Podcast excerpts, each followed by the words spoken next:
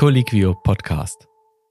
Der in die Medizin geht, der, der muss wissen, dass er permanent mit Patienten zu tun hat, die ähm, ihre Erkrankungen auch vielleicht ein bisschen mit selbst verschuldet haben. Nicht immer, aber häufig.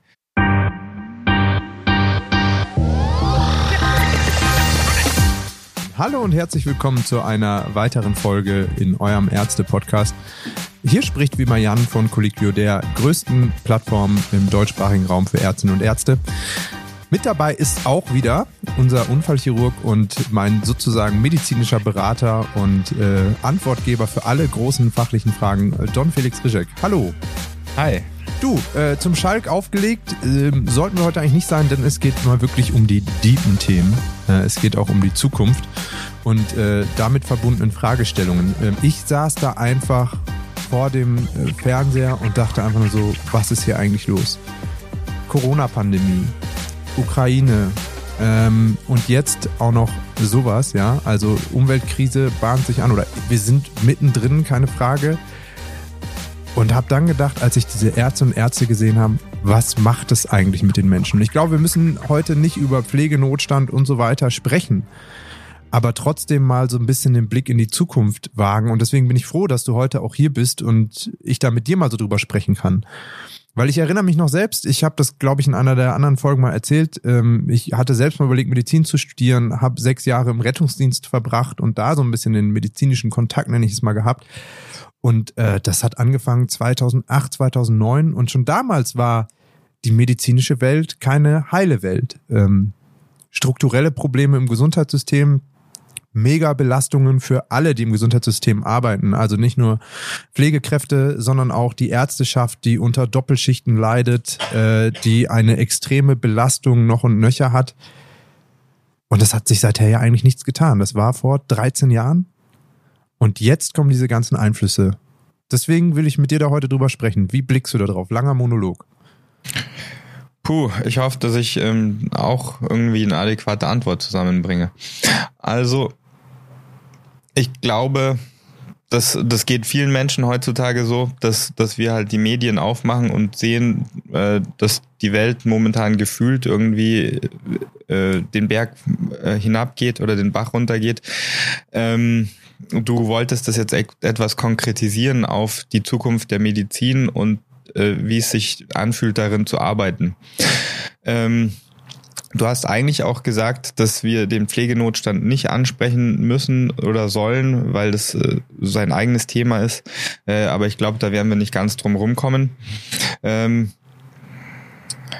ich, ich glaube, wenn man, wenn man eine kalkulierte Entscheidung trifft, was man denn, was man denn machen möchte mit seinem Leben, wenn man noch ein junger Mensch ist und eine Karriereentscheidung treffen will, dann ist Medizin heutzutage, glaube ich, nicht primär eine, eine kognitive Entscheidung. Das heißt, das ist nicht eine, wo man abwägt und alles pro und contra sagt, okay, da kriege ich viel Geld, da habe ich viel Ansehen etc., sondern ich glaube, das ist, ähm, wenn man die Voraussetzungen erfüllt, äh, schon, schon eher eine emotionale Entscheidung. Also sehe ich mich in einem Beruf, äh, in dem ich mich teilweise aufopfern muss oder darf, je nachdem, wie man sieht, ähm, für, für andere Menschen. Und äh, also ich beantworte das immer noch mit Ja, ich würde meinen Beruf immer noch, noch mal machen und ich will den auch weitermachen. Ähm, wie wandelt sich das jetzt mit zunehmenden Katastrophen? Ich weiß nicht, ob ich da Verdränger bin oder nicht, aber ich versuche da nicht zu viel drüber nachzudenken, denn das macht mich tatsächlich auch eher depressiv. Mhm. Ähm, ich, ich, denke schon, dass zunehmende Katastrophen zu, zu mehr Arbeit führen.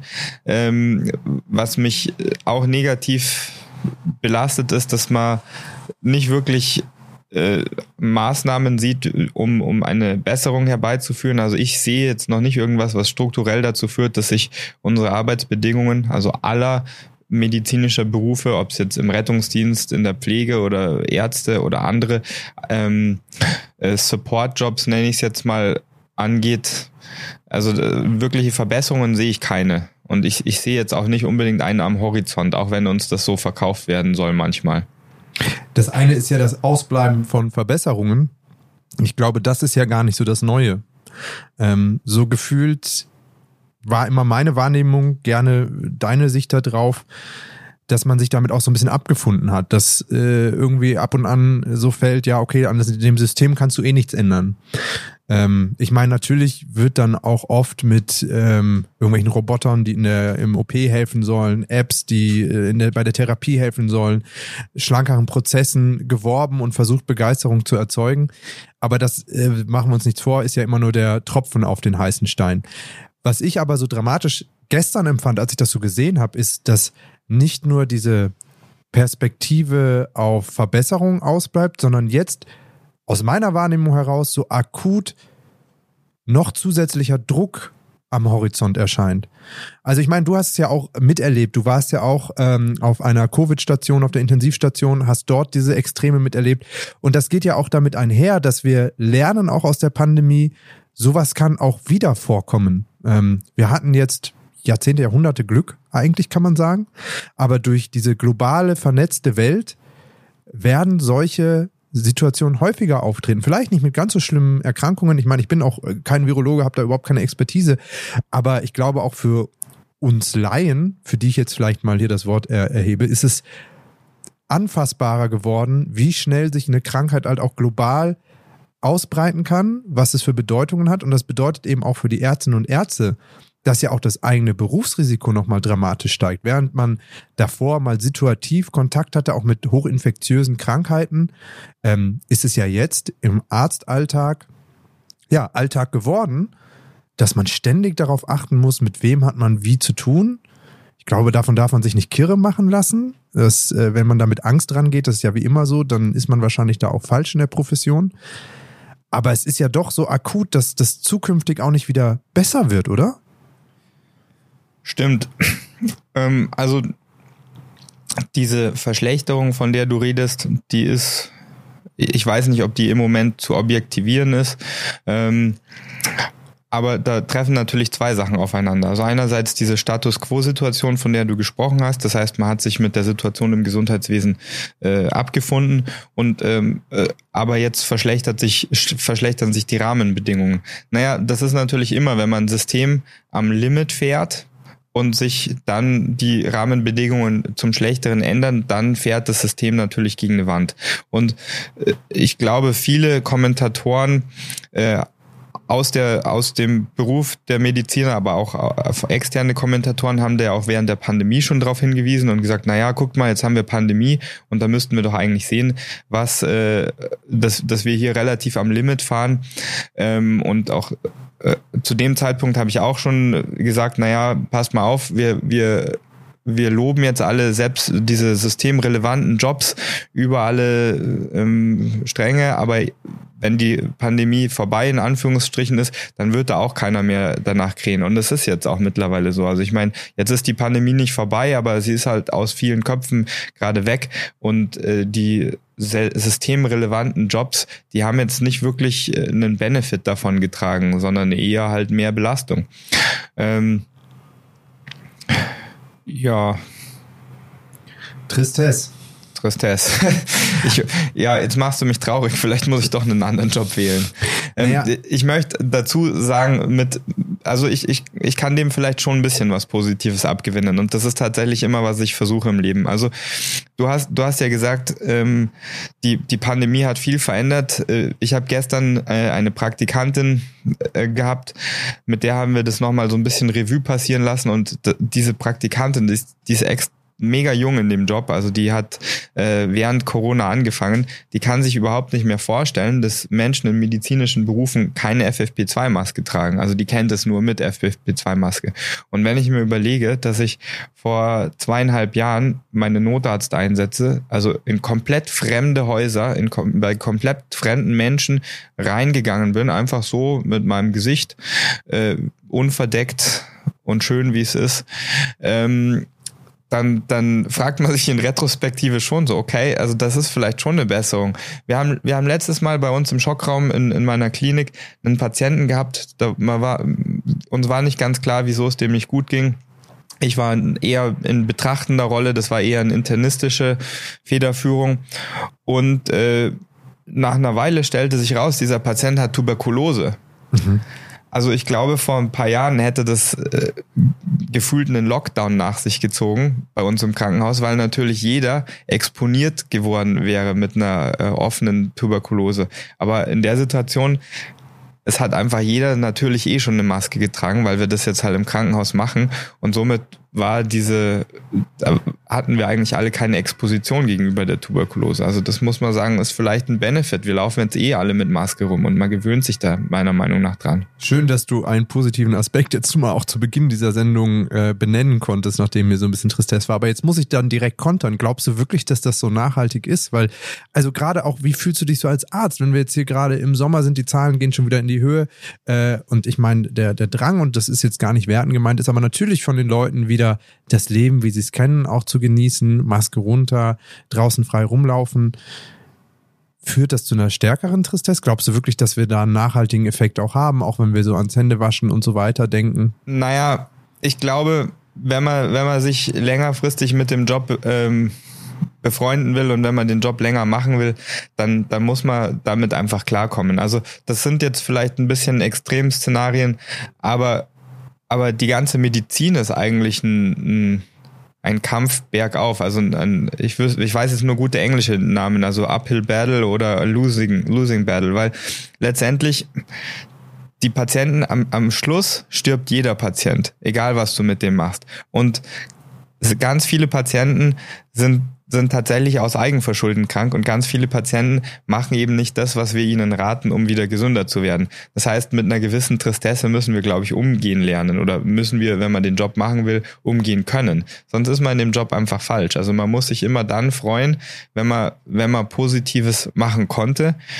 Aber wenn, wenn das, was man gemacht hat, nicht unbedingt den Effekt zeigt, den man sich wünscht, dann dann kann man da vielleicht eine Lehre draus ziehen, aber man sollte sich das nicht immer zu sehr zu Herzen nehmen. Glaubst du, dass ich da vielleicht auch in gewissem Maße eine Panikmache auf den Leim gegangen bin und wenn wir jetzt über düstere Zukunftsszenarien mit immer mehr Hitzesommern ähm, nachdenken, dass eigentlich die damit verbundenen Erkrankungen und Notfälle eigentlich nur die ersetzen, die wir vielleicht bisher durch Abgas äh, Problematiken hatten im innerstädtischen Bereich. Wir haben in einer anderen Folge mal über E-Scooter gesprochen, ähm, wo wir auch gesagt haben, ja, lokal emissionsfrei und dadurch natürlich weniger Feinstaub bzw. Kohlendioxidbelastungen, die potenziell internistisch die Erkrankung ein bisschen zurückfahren, dass die jetzt eigentlich nur ersetzt werden durch solche Hitzetode oder nimmst du das schon auch als zusätzliche Belastung am Horizont wahr, die dort kommt mit solchen Unwetter, Ereignissen, Extremsituationen, die den Job nicht einfacher machen? Ich glaube, das wird sich potenzieren. Also ich glaube nicht, dass das eine durch das andere ersetzt wird, sondern ich kann mir schon vorstellen, dass das allgemein eine, eine schlechtere Situation nach sich ziehen wird. Also ich meine, wir, wir hören natürlich jetzt schon wieder in den Medien, dass es, äh, dass wir jetzt vielleicht äh, mal wieder eine Art von Depression also einer wirtschaftlichen Depression äh, ins Auge blicken. Und ähm, das heißt, äh, unterm Strich kann ich mir schon vorstellen, dass die Gesamtsituation nicht, nicht so angenehm bleibt oder nicht zum Angenehmen zurückkehrt, wie es vielleicht vor Corona war. Ähm, aber ich glaube nicht, dass, dass, einen, dass man da den Mut verlassen, dass einen der Mut verlassen sollte in solchen Situationen. Aber das ist natürlich meine persönliche Einstellung. Aber was gibt dir denn äh, die Energie, dann auch in die Zukunft zu schauen? Du hast ja gesagt, das ist natürlich keine rein rational, ich nenne es mal in Anführungszeichen, wirtschaftliche Entscheidung, den Job des Mediziners oder der Medizinerin nachzugehen, sondern du sagst ja, hey, es ist auch so dieses, ich möchte mich aufopfern für andere Menschen. Ähm, glaubst du, das alleine reicht, um auch solchen Herausforderungen entgegenzublicken? Oder wenn du jetzt dich selbst betrachtest, stellst du dir da schon manchmal die Frage, hey, angenommen in 10, äh, 20 Jahren, wenn du den Job immer noch machst und angenommen, du wärst immer noch im Krankenhaus zu den ganzen Doppelschichten, die ihr zum Teil fahren müsst, ähm, kommen jetzt noch ständig solche Erkrankungen, die einfach auch gesellschaftlich bedingt sind oder wie soll man sagen, der, der Menschheit bedingt sind durch solche äh, Hitzekatastrophen. Ich glaube, ich muss mir das noch mal anhören. Das war eine zu komplexe Frage, als dass ich sie verarbeiten konnte. Ich kann sie auch noch mal ganz kurz stellen. Also die, die Frage der Motivation einfach, die ziehst du ja im Moment, machen wir vielleicht erstmal die, mhm. die Standaufnahme schon daraus, Leuten helfen zu können. Mhm. Ähm, aber natürlich hast du dem gegenüber der Motivation immer diese Belastung, Doppelschichten, ähm, strukturelle Probleme und jetzt kommt so dieses dritte hinzu, das natürlich dem strukturellen bedingt ist. Klimakrise, die weitere Krankheitsbilder auch in die Krankenhäuser ähm, schiebt. Ist das für dich ein, ein, richtiger Down oder sagst du, hey, aber den Leuten zu helfen motiviert mich immer noch ausreichend genug, dass ich auch denke, in 20 Jahren kann ich das easy machen? Arbeitsplatzsicherheit. Ich glaube, ich glaube, dass mein Arbeitsplatz äh, durch solche Sachen nur sicherer wird, als dass ich mir Sorgen machen muss, dass ich durch irgendwas ersetzt werden kann oder dass, äh, dass man meine Stelle abbauen muss. Weil, sicherer, aber auch intensiver halt. Ja, Mai, das gehört halt irgendwie zum Job dazu, gell? Man weiß nicht, was passiert und ähm, das kann intensiver werden. Ähm, ich glaube, man muss, man muss lernen, in sich reinzuhören und im Zweifel muss man auch die Reißleine ziehen können und vielleicht etwas zurückfahren können. Äh, man kann heutzutage relativ gut mit 60 Prozent Stellen, 80 Prozent Stellen etc. arbeiten und man muss auch nicht extra Arbeiten auf sich nehmen. Ähm, das heißt, das wären sozusagen die, die Lösungsoptionen für mich persönlich. Das ist natürlich für, für die Gesamtgesellschaft nicht unbedingt die gute Lösung, wenn jetzt alle motivierten Ärzte, Ärztinnen und anderen äh, Medizinjobs sagen, ja, okay, mir ist das zu stressig, ich reduziere jetzt meinen Job, weil dann haben wir eben noch mehr Mangel. Aber für die Individuen, die in dem Job sind, äh, ist das vielleicht einfach dann die Lösung. Und man muss auch dazu sagen, auch globalpolitisch, äh, wenn ich das Wort nochmal hernehmen darf, ähm, ist es vielleicht schon die richtige Lösung. Denn wenn man langfristig denkt, ist es natürlich besser, man hat einen oder eine Angestellte, die mit 60 bis 80 Prozent ähm, ihr Arbeitszeit diesen Job lange macht, als jemanden, der 130 Prozent Vollgas gibt und dann aber nach zwei Jahren kaputt ist und nicht mehr arbeiten kann. Also mhm. auch das muss man bedenken. Wenn wir jetzt mal nicht den Blick in die Zukunft werfen, sondern auch mal zurück. Wann hast du angefangen mit dem Medizinstudium? Puh, 2000, 2006 glaube ich. Was waren damals für dich so präsente Herausforderungen? Also ich glaube, bei jeder Jobwahl weiß man ja immer, hey, warum möchte ich es machen? aber sollte sich normalerweise auch damit auseinandergesetzt haben, was sind die Kehrseiten dieses Jobs.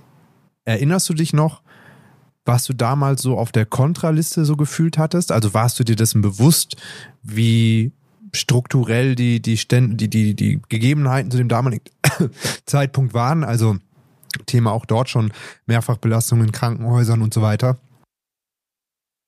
Äh, ich muss zugeben, ich habe ich habe äh, meine Entscheidung zum Medizinstudium war keine Pro- und Kontraliste. Also ich habe das nicht sonderlich kognitiv abgearbeitet zu dem Zeitpunkt. Das war in dir drin.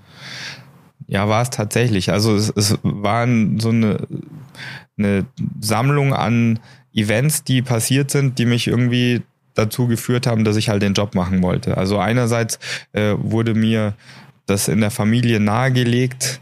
Ähm, ich komme ja aus einer teils asiatischen Familie. Äh, da gibt es genügend Memes dazu, dass Asiaten ihre Kinder dazu drängen, entweder Anwälte oder Ärzte zu werden. Ähm, da, da, wurde das sicher mal angesprochen.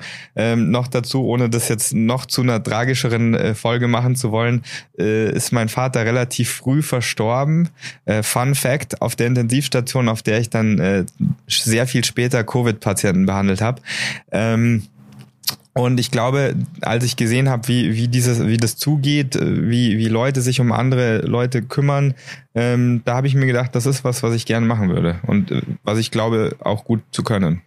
Das heißt aber eigentlich relativ, relativ naiv da reingestartet. Ja, könnte man so sagen. Also ich meine. Würdest du denn heute anders denken? Also wenn du jetzt mit der Erfahrung nochmal vor der Entscheidung stündest, hey, du hast noch 80 Jahre zu leben, ähm, du kannst nochmal komplett neu anfangen. Du musst dich entscheiden. Würdest du wieder diesem Bauchgefühl ähm, einfach Glauben schenken und dem nachkommen oder würden jetzt die Themen, die wir vorhin angesprochen haben, strukturelle Problematiken, Pandemien, aber halt auch Klimakatastrophe, die zunehmend auch internistische Erkrankungen mit sich bringen wird, hätten diese Sachen Einfluss darauf? Würdest du sagen, so, boah, puh, mit solchen Sachen und wenig Aussicht auf Besserung habe ich immer noch Bock drauf? Ich, ich würde den Job genauso wieder machen. Ich würde äh, den Weg wieder so wählen, wie ich ihn gewählt habe. Ähm, ich glaube ehrlich gesagt, dass, dass fast jeder, der ins Medizin, Medizinstudium reingeht, äh, oder sagen wir mal die große Mehrheit, relativ wenig Ahnung hat, wie das danach aussehen wird. Also ich sehe es jetzt immer wieder, äh, ich, wir betreuen an unserer Klinik relativ viele Medizinstudenten und wenn man sich dann mit denen unterhält, was sie denn mal machen wollen, also in welchen Subbereich der Medizin sie reinrutschen wollen. Oder wenn man sich mit Kollegen unterhält, sag mal, wie seid denn ihr eigentlich in euer Fachgebiet gerutscht, stellt sich immer raus, ja, also während dem Studium habe ich mir das eigentlich anders vorgestellt. Oder ich, äh, ähm, ich konnte mich erst für einen Bereich entscheiden, nachdem ich tatsächlich in diesem Bereich gearbeitet habe oder irgendwie reinschnuppern konnte. Das heißt, ich glaube, selbst, selbst wenn man äh, relativ vorinformiert ist, kann man kann man, bevor man in dem Bereich arbeitet, eigentlich relativ wenig darüber sagen, wie es tatsächlich sein wird. Und jetzt, jetzt sprichst du ähm, zu Recht diese, diese ganzen globalen Krisen an, die, die wir sehen. Da müsste ich eigentlich mal eine Gegenfrage stellen. Sag mal, in welchem Job würdest du sagen, hat es eigentlich keinen Effekt, diese ganzen Sachen? Und, und also es ist ja jetzt nicht so, dass ich dann sage, okay, ich wüsste einen alternativen Job, der jetzt krisensicher ist ich glaube, krisensicher ist äh, der falsche Begriff, aber es gibt halt so viel mehr Jobs, wo du von den Auswirkungen nicht so konkret in deinem Alltag getroffen wirst. Ähm, das bedeutet, der in Anführungszeichen normal Angestellte wird eh schon mal keinen Schichtdienst arbeiten, wird dort keine Doppelschichten machen können und müssen, ähm, wird durch gesundheitliche Auswirkungen, die diese Krisen mit sich bringt, also eben Pandemien oder halt eben die von mir angesprochene Klimasituation, nicht so betroffen sein. Also für eine Person wie mir ist das größte Problem, ähm, gehe ich ins Büro oder nicht. Im Büro hat es eine Klimaanlage bei den äh, Hitzetemperaturen. Äh, dafür muss ich da irgendwie erstmal herkommen. Da stellt sich natürlich nicht, also so eine Frage äh, als Arzt sondern da äh, bist du dem so ein bisschen ausgesetzt und weißt, das wird dein Arbeitsalltag diktieren. Solche geopolitischen oder Problemen, ich weiß gar nicht, wie man es nennt, Umweltsachen. Ich glaube, das ist das Gleiche, wenn jetzt jemand in der Umwelthilfe oder so arbeitet.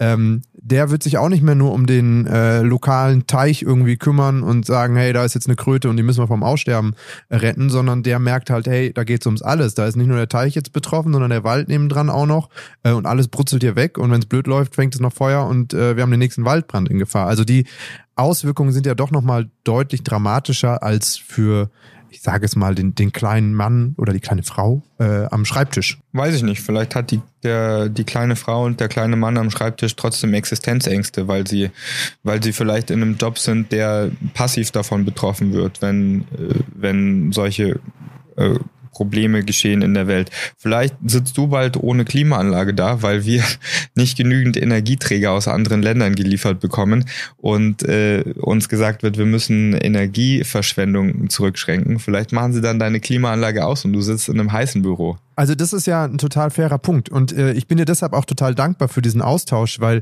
ähm, ja auch Ihr, liebe Zuhörerinnen und Zuhörer, schreibt uns gerne, wie ihr dazu denkt, wie ihr euren Alltag äh, beschreiben würdet. Wir nehmen das ja auch gerne hier mit auf, euer Feedback. Ähm, weil ja, für mich war das gestern einfach nur mal so eine Momentsituation, vielleicht auch der aktuellen Lage einfach geschuldet, dass ich dachte so, boah, wo geht das eigentlich hin? Ich wusste, dass ich heute mit dir auch sprechen werde und äh, wusste einfach, dass ich das auf dem Herzen habe, mal zu klären. Aber wenn du äh, so das, wie soll man sagen, erstmal für dich auch verarbeiten kannst und so in die Zukunft blickst, gibt mir das natürlich Hoffnung, dass es viel, viel mehr Leute noch da draußen gibt, die auch unser Gesundheitssystem sicherstellen, meine Gesundheit damit auch unterstützen, indem sie sich auf ihre Werte oder aus ihren Werten die Motivation nehmen können und den Laden am Laufen halten, so zu gut Deutsch. Also erstmal, ich rede immer total gerne über deine Herzensangelegenheiten mit dir. Deswegen ähm, bring die ruhig gerne öfters mit. Ähm, das zweite ist, also ich meine, ich glaube, man kann mit solchen Situationen in mehreren Arten und Weisen umgehen. Man kann natürlich entweder ähm, einen Weltschmerz entwickeln, wie wir das sicher alle manchmal machen müssen. Ähm, ich ich, ich ähm, werde mal ich weiß nicht das richtige Wort auf Deutsch. Weiß jemand, was Paraphrase auf Deutsch heißt? Paraphrasieren. Ist das so? Ja, das ist so. Okay. Guck mal, so kann ich auch noch was beitragen. Ja, diese, danke. Also ich werde mal paraphrasieren. Äh, es gibt so einen Spruch, der heißt, ähm, man soll die Sachen die nicht gut sind, auf die man Einwirkung hat, ändern und auf die, auf die man keinen Einfluss hat, die muss man äh, akzeptieren lernen.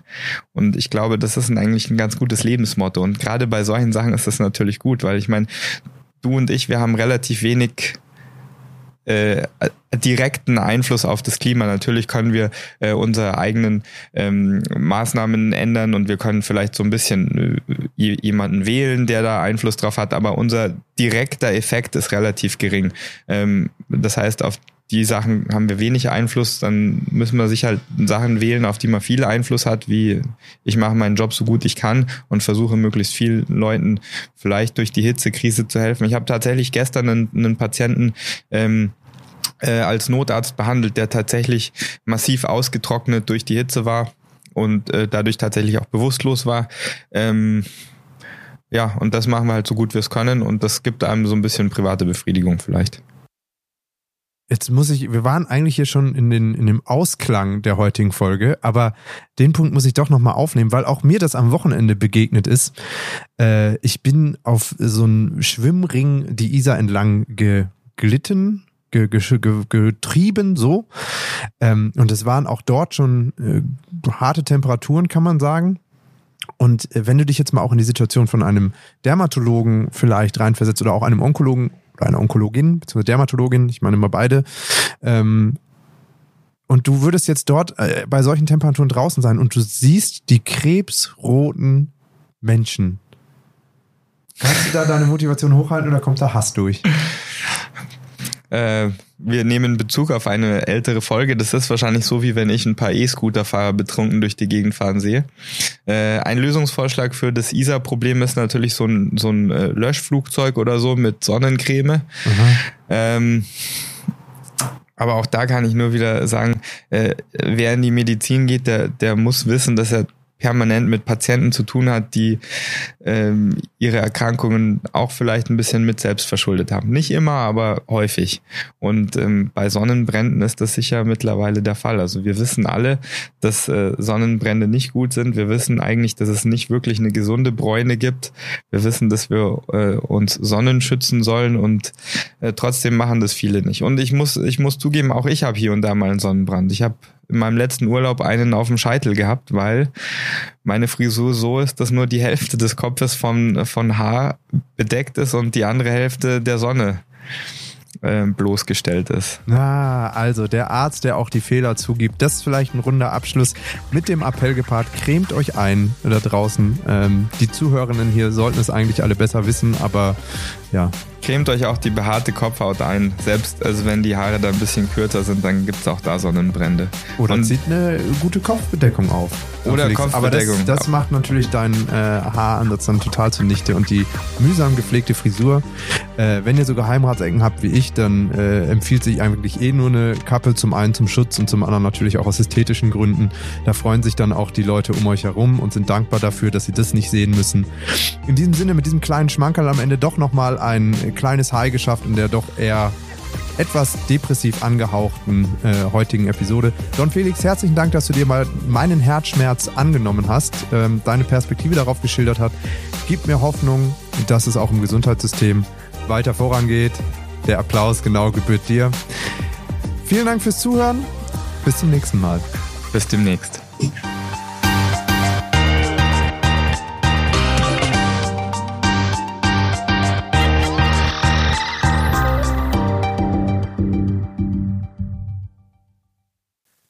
Podcast Ärztliche Redepflicht ist ein unabhängiges Formformat für Ärztinnen und Ärzte sowie Medizinstudierende im Auftrag von Colliquio, dem größten deutschsprachigen Ärztenetzwerk.